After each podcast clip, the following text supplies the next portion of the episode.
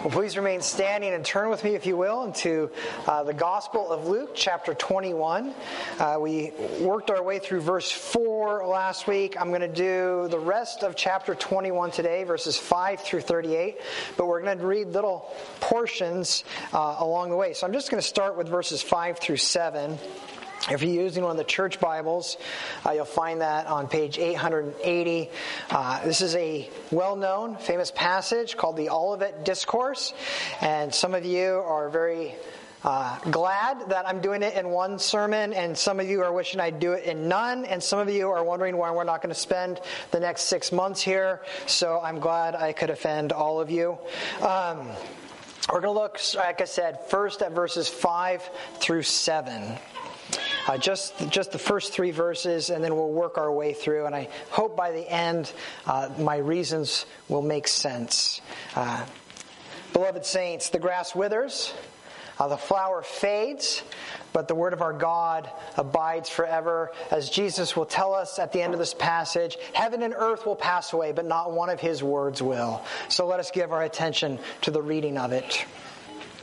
And while some were speaking of the temple, how it was adorned with noble stones and offerings, he, that is Jesus, said, As for these things that you see, the days will come when there will not be left here one stone upon another that will not be thrown down. And they asked him, Teacher, when will these things be? And what will be the sign when these things are about to take place? And that ends the reading of God's Word at this point uh, this morning. Let us ask His blessing on our time in His Word. Lord Jesus, you know the darkness of our minds and our hearts, and you know our fears, you know our doubts. And so we ask that you would flood that darkness with the light of your grace and your peace, that you would open our minds to your truth, and in the midst of that, you would grant us hope and faith. Give us understanding Allow us to receive through your word you. And we ask that your love would shine through the pages of your scripture, that your spirit would be with us as we read and as we hear, and that he would grant us delight in all that we encounter in your word, we pray. Amen. Uh, you may be seated.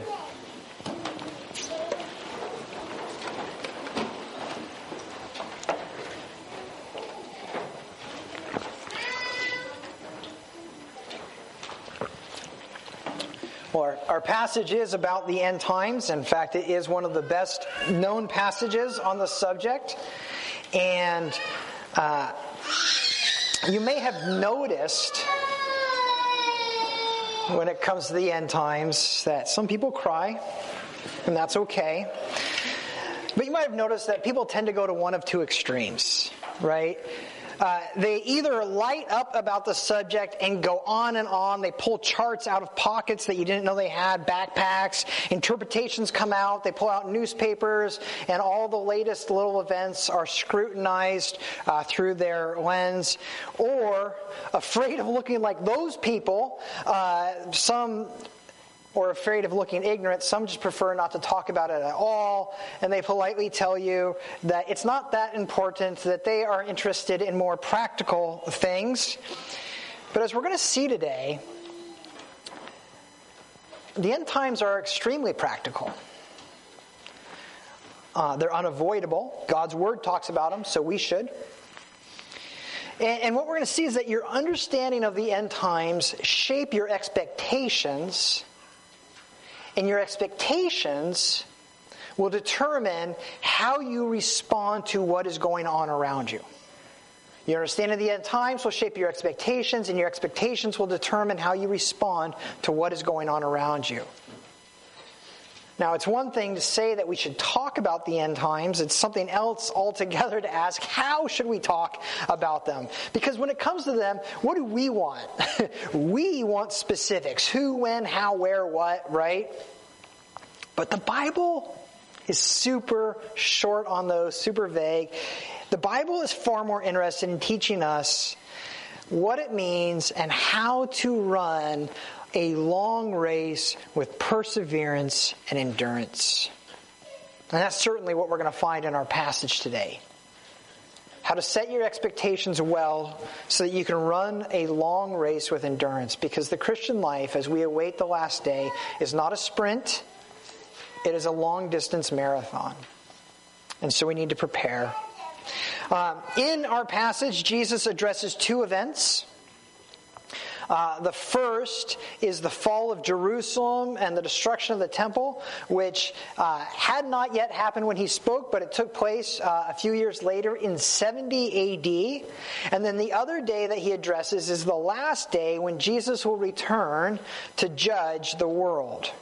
And as we look at those two events, we're going to see that Jesus intentionally draws parallels between the two to help us learn what to watch for and how to live as we await. More importantly, he's going to tell us what to expect until he returns and, what uh, wise faith looks like in response. And so, uh, if I can sum up all of what Jesus says in this uh, discourse, this chapter, it would be something like this. The last days are known for chaos and persecution, so Jesus calls you to wisdom, which means patiently waiting for his return.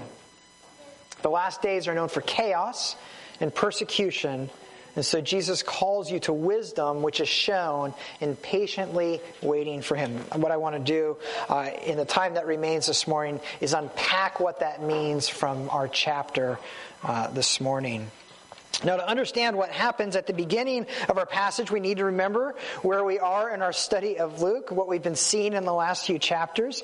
Uh, Jesus has come into Jerusalem to great fanfare, and yet as he comes into Jerusalem, he goes to the temple and he begins teaching, and as he does, he's proverbially poking the eyes of the religious leaders in Jerusalem, and as he interacts with them, they get upset, and so they begin to challenge him, they begin to accuse him, and they seek to trap him.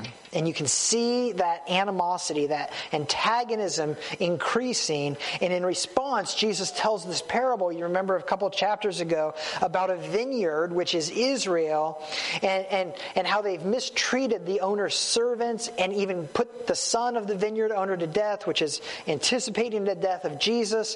And he says, Therefore, the owner of the vineyard will bring about judgment on the tenants, the leaders, and hand their authority over to others. Now, obviously, things are getting a little tense, a little uncomfortable in Jerusalem. And so it's no surprise that some people do what always people do when things get tense they try to change the subject. So Jesus is having this battle, these words with the, the Sadducees, the Pharisees, the scribes, and a few people look over and say, Isn't the temple a beautiful building? It's like they're saying, Jesus, enough with this judgment talk. Can't we just all agree that the temple is one of the most amazing feats of architecture there is? And then Jesus is like that friend of yours who, who can always find a dark cloud inside every silver lining. And he, he just basically says, Yes, it's beautiful, but it'll all come crashing down. No stone left upon another. You're like, Thanks, Eeyore. Even in their attempt to change the subject, he won't let them. And seeing that they're not going to be able to change the subject, they say, okay, tell us about it. What, when will it happen? What signs should we watch for? Uh, in Matthew's account, they, they ask it this way Tell us when these things will be and what the sign of, the coming, of your coming and the age of the end will be. And you, and you can see how in their minds they're conflating what, this, this prophecy of the destruction of the temple and the end of the world because in their minds, if God's house is destroyed, how could the world not end? But really, those are two different questions, two different events. But Jesus sees a very helpful connection between the two, and so he's going to address both, but in a way that will focus uh, on how we as his people ought to respond. And so, regarding the destruction of the temple, he, he gives them instructions on how to respond and signs to watch for. We're, we're going to come back to how to respond, verses 8 through 19, in a few minutes, because I, I want to help see how those connect to his other instructions. But for now, let's focus on what he tells them to look for. It's in verses 20 through 24. So drop down with me to 20 through 24, and this is what he says about uh, what to look for. He says, But when you see Jerusalem surrounded by armies, then know that its desolation has come near. Then let those who are in Judea flee to the mountains, and let those who are inside the city depart, and let not those who are in the country enter.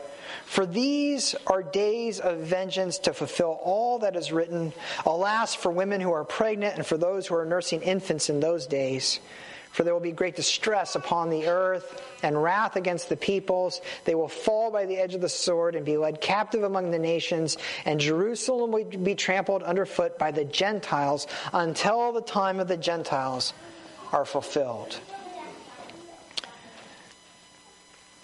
He says that, that they're going to see Jerusalem surrounded and when they do, its desolation has come near. And this, this, this word desolation harkens back uh, to Daniel chapter 8, verse 13. Uh, and what was called the abomination of desolations, which was fulfilled about 200 years or so before Jesus.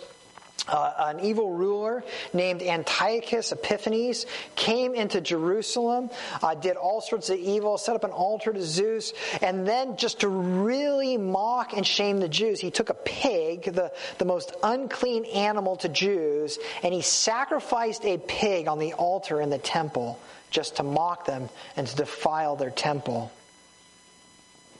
Jesus is saying what's coming is going to be like that. And sure enough, in 70 AD, the Roman Emperor Titus, he marched his army to Jerusalem and they came in and they destroyed everything.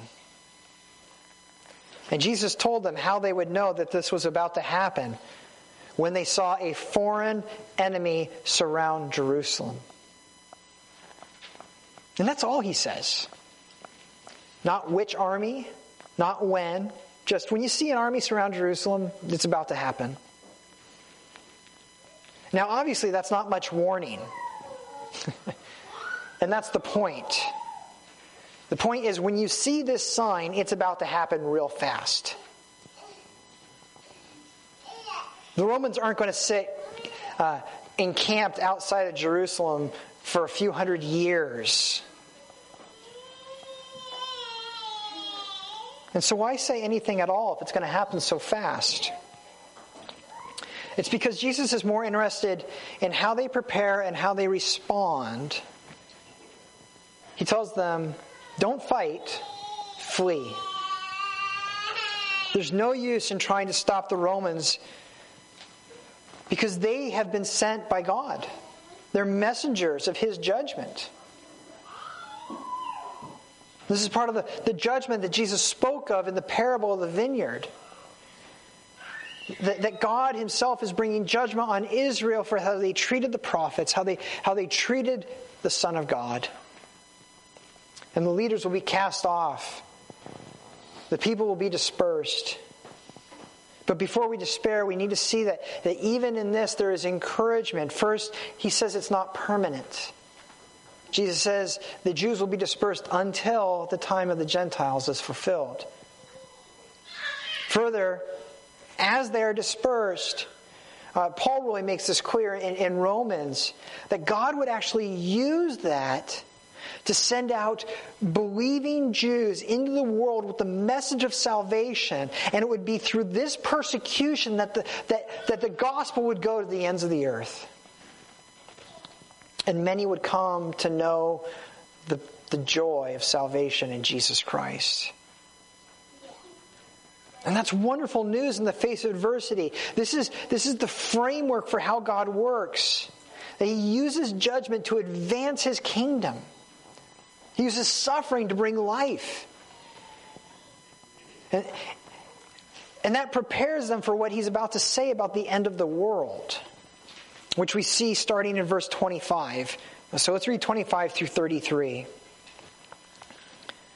Because He's going to follow that same pattern that he talks about with preparing for the destruction of Jerusalem.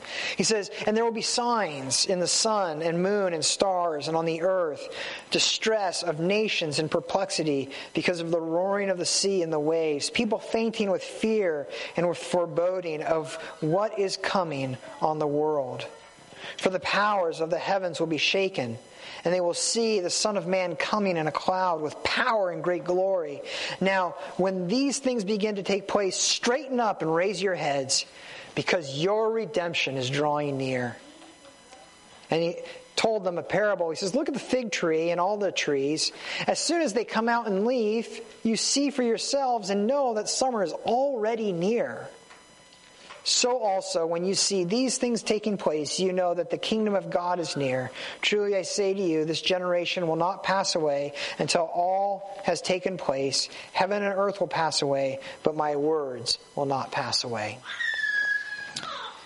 So, so what he's saying is there are parallels between the destruction of the temple and, and the last day.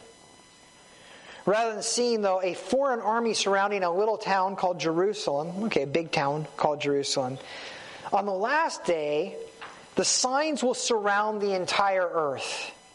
They'll be in the sky and across the earth, earth and the oceans. And then we will see Jesus, uh, the Son of Man, a title taken uh, from Daniel as well, prophesying the end of the world, uh, uh coming on the clouds of heaven. Now, of course, I know everyone's asking, what will the signs in the heavens be? What does it mean the signs will be in the sun and the moon and the stars? Jesus doesn't tell us.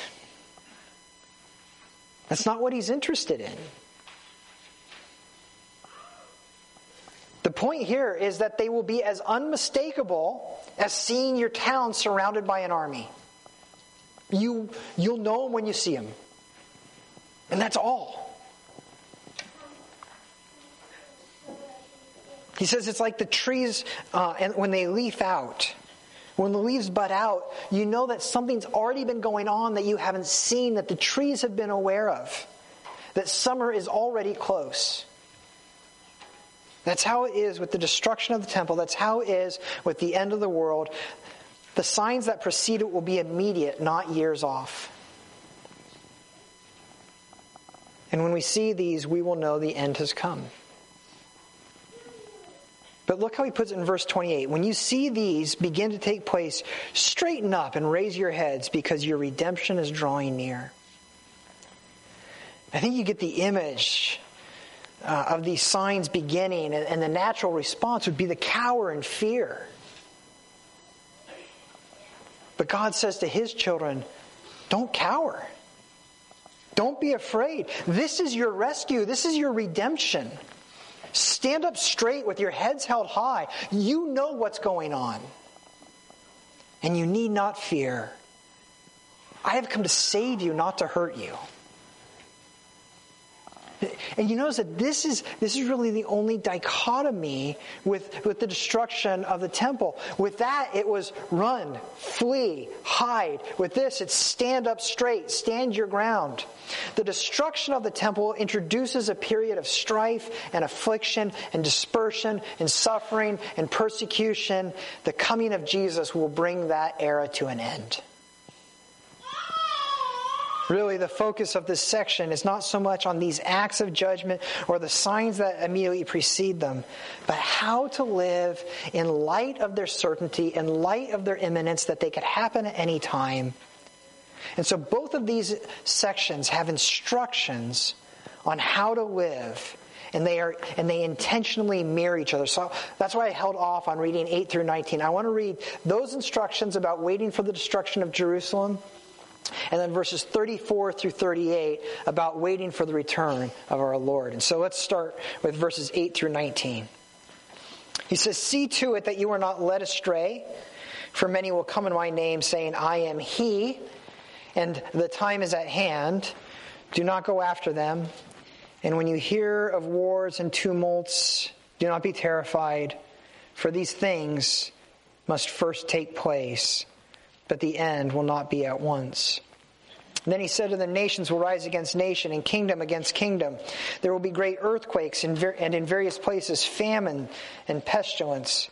and there will be terrors and great signs from heaven. But before all of this, they will lay hands on you and persecute you, delivering you up to the synagogues and prisons, and you will be brought before kings and governors for my name's sake. This will be your opportunity to bear witness. Settle it therefore in your minds, not to meditate beforehand how to answer for I will give you a mouth and wisdom which none of you, none of your adversaries will be able to withstand or contradict. You will be delivered up even by parents and brothers and relatives and friends, and some of you they will put to death. You will be hated by all for my name's sake, but not a hair of your head will perish. By your endurance you will gain your lives. And now drop down with me to verse 38, the final instructions and sorry, verse 34 through 38. But watch yourselves, lest your hearts be weighed down with dissipation and drunkenness and cares of this life, and that day come upon you suddenly like a trap. For it will come upon all who dwell on the face of the whole earth. But stay awake at all times, praying that you may have strength to escape all these things that are going to take place and to stand before the Son of Man. And every day he was teaching in the temple, but at night he went out to the and lodged on the Mount of Olives. And early in the morning all the people came to him in the temple to hear him. So Jesus, in light of these judgments, gives uh, three instructions, or, or, better yet, we might call them uh, three pieces of wisdom. Uh, and the first is simply this don't be surprised by suffering. That's what verses 9 through 12 are all about. Uh, verse 9 through 10, there will be wars and chaos. Verse 11, there will be disasters. And verse 12, there will be persecutions. If you don't expect that, you will be shocked, dismayed, discouraged, and tempted to think that Christianity isn't true. If you expect the world to celebrate your faith and adore you for it, you will think something is wrong. There are many who would tell you that things are just going to get better and better. It's a nice thought. I wish it were true but it's ignoring what Jesus clearly says, and it is setting us up for great disappointment and a crisis of faith. And look at verse 13. This will be your opportunity to bear witness. Did you know that the Greek word for bearing witness is the word martyr?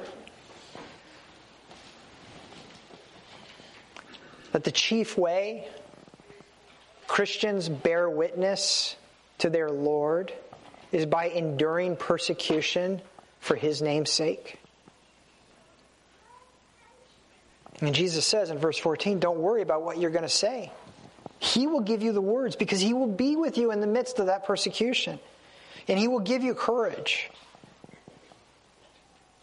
And he will even give you the resolve, verse 15, to endure death if that's what's necessary for his sake.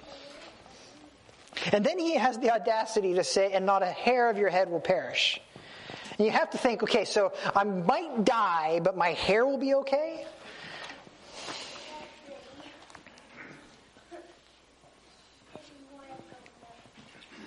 And you wonder, how can you say that, Jesus?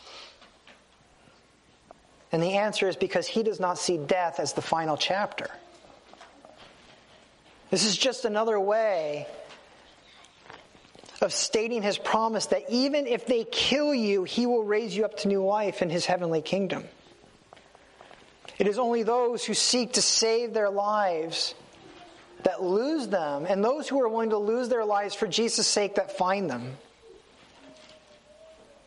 That's his first counsel. Don't be surprised by suffering. He says, verse 9, these things must take place. This, this is not proof that God's plans have gone sideways. It's proof that everything is going, going according to plans. Here's the, the reality churches grow the most when the world watches God's people endure hardships for his sake. That's the strange thing. When churches are comfortable, they atrophy and die, they abandon the truth. When people bear witness by enduring hardship for their Lord's sake, the world watches and sees that something is going on. The second piece of wisdom is this don't be led away by false comforts. And he, and he has two false comforts in mind. The first he mentions in verse 8 are false Christs. Now, this might be those who actually claim to be messiahs or, or those who claim to be special prophets with direct knowledge from him, but he says that these are essentially false gospels. They will come and they will offer a way of escape. They will claim that there is a way to the finish line without suffering what Jesus has just laid out. False prophets will always offer a kingdom without the cross. And that's a telltale sign of a false prophet. Jesus says, See to it that you are not led astray. The first false comfort is through a false gospel. And the second false comfort comes in the form of self medication. This is in verse 34. He mentions drunkenness, but it could be any other drug, entertainment, pleasure. The temptation is always there to escape from life's hardships by disappearing into the fleeting things uh, of, of this world, and that temptation is ever present. Again, Jesus says, Watch yourselves. Don't be led away by false comforts, because true comfort can only be found in one place. And that's what his final piece of wisdom is all about. The final instruction is find your comfort in belonging to Jesus. We see this in verse 36. Stay awake at all times, praying that you may have strength to escape all these things that are going to take place and stand before the Son of Man.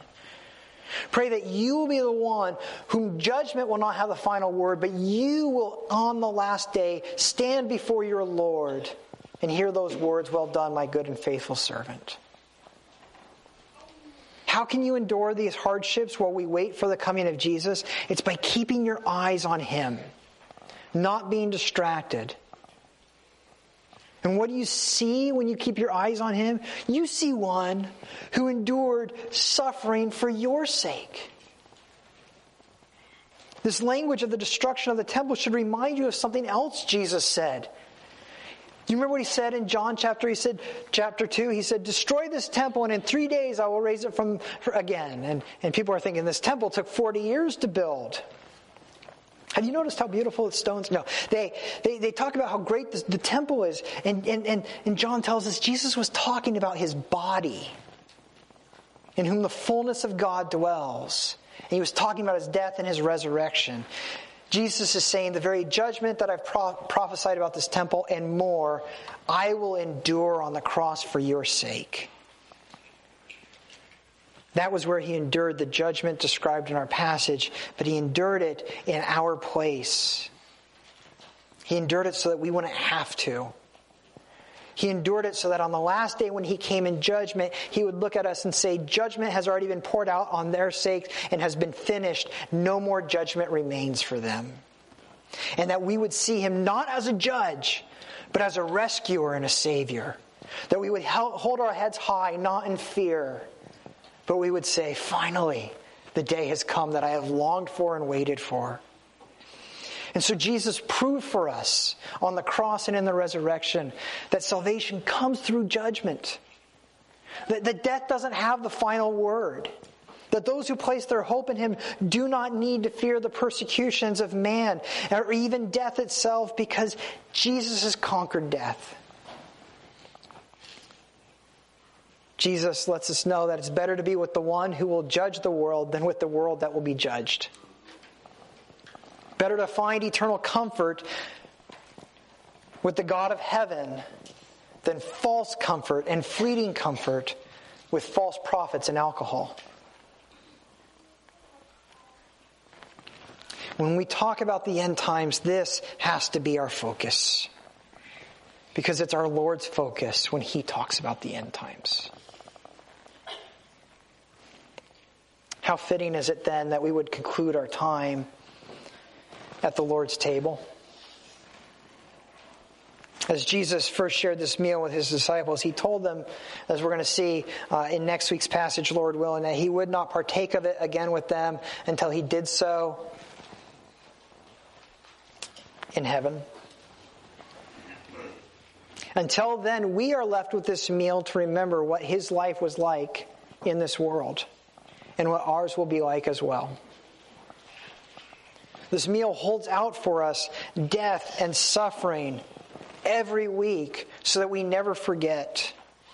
And reminds us of his admonition that, that if we would come after him, that if we would take up our crosses and surrender our lives for him, that we will not be disappointed, but we will be welcomed into his eternal kingdom in heaven. This meal then is a perfect picture of what you should expect as you await his return on the last day. False prophets will come, false messiahs will come, and they will promise you a life of ease and comfort. Don't be led astray. The pleasures of this world will offer to dull your pain, but you must stay awake. And so, as you take this bread and this cup to your lips, they speak to you the promise of Jesus Heaven and earth will pass away, but my words will not pass away. And as you come willingly, you confess that your life is His to do with as He will. You confess your confidence that there is nothing that this world can do to you because your eternity is secure in Jesus Christ. And when He comes on that last day, you will stand up straight with your head held high and you will welcome your Savior. And until that day, we pray. Even so, come quickly. Lord Jesus. I'd like to ask the elders to come forward that we might receive uh, this gift this morning. And please bow with me in prayer. Merciful Savior, we thank you that you have not left us without knowledge of what the future holds and who holds the future. We ask that you would help us to focus, as you have taught us, not on the who, what, when, where, and how but on what it means to be prepared, to live ready, to be unshakable, and to find our comfort in belonging to you. Even so, we pray, come quickly. Lord Jesus, amen.